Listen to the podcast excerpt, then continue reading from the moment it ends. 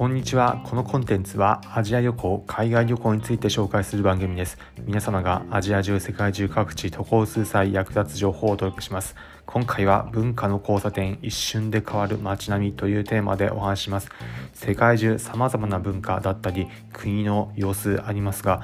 その文化が交わるところちょうど切り替わるところだとどんな観光情報を楽しめるのかということを今回は紹介します。世界中で日本ではあまり馴染みのないところだけどへえそんなところ見られるんだだったり海外の様々な文化に興味あるという方はぜひ参考にしてみてください。今回紹介するのは東ヨーロッパボスニア・ヘルツェゴビナです。場所大体のイメージで言うと東ヨーロッパにあります。日本人からだとあまり馴染みがないという方多いかもしれませんが大体のイメージ場所で言うとイタリアの東側トルコの西側ハンガリーやオーストリアの南側にある国になります。そのボスニア・ヘルツェゴビナの首都サラエボで観光するときに楽しめる場所について紹介します。様々な文化が交わる場所がこのボスニア・ヘルツェゴビナではあるんですがちょうどトルコなど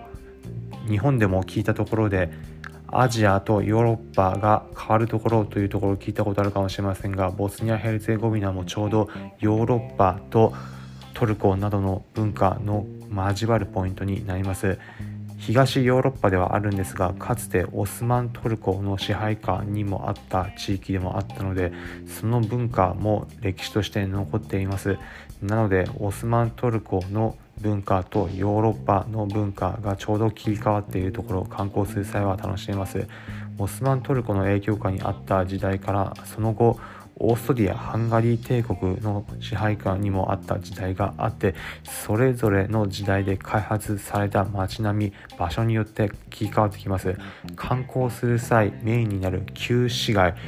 例えば日本であれば観光する際下町の場所上野だったり浅草だったり観光する時も楽しめますがそのようにサラエボ市内も日本の下町のような感じで旧市街観光する際は歴史的な街並み楽しめます。その旧市街東西で大きく切り替わっているんです。東側がいわゆるトルコの影響を受けた地域になっていて西側がそこから時代が切り替わってオーストリア・ハンガリー帝国の時代を受けて開発された街並みになっています。その東西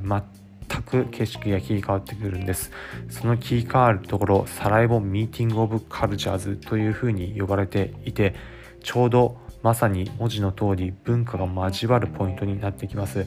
日本でも様々な文化を感じることができますがそれとは違って現地イメージとするとこのサラエボミーティング・オブ・カルチャーズのところのポイントに立つと右側と東左側立ってみた時景色が全く違うというようなところになります。イメージしづらい点あるかもしれませんが例えば日本で表現すると中華街の入り口に立った時右側向いた時は日本の街並み広がっているのに左側向いた瞬間ここは中国ではないかというような文化の景色が広がっている。そんなイメージです。ちょうどポイントに立った時このサラエボのところ右側のところを見ると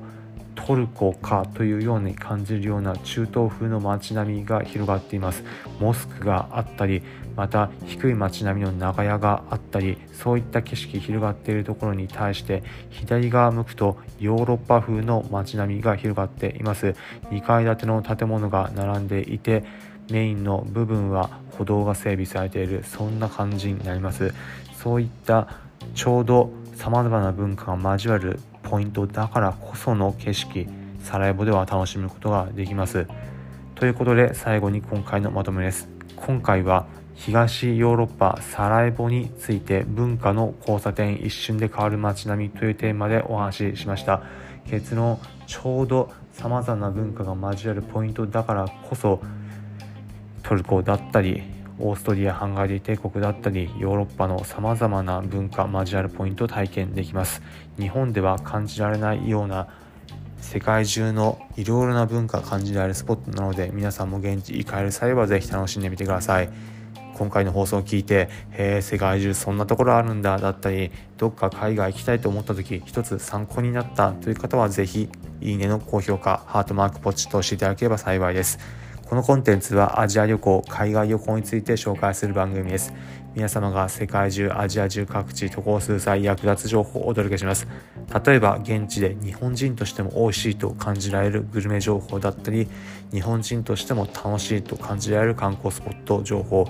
また現地行ったからこそわかる体験また皆さんがもし現地日本人として行った場合日本人はこんな扱い受けるということ疑似海外旅行体験が感じられるエピソードも紹介していきます。お面白そうだったりまた聞いてみようかなという方は是非このコンテンツフォローボタンポチッと押してみてください。それでは今回お聴きいただきありがとうございました。また次回アジア中世界中各地でお会いしましょう。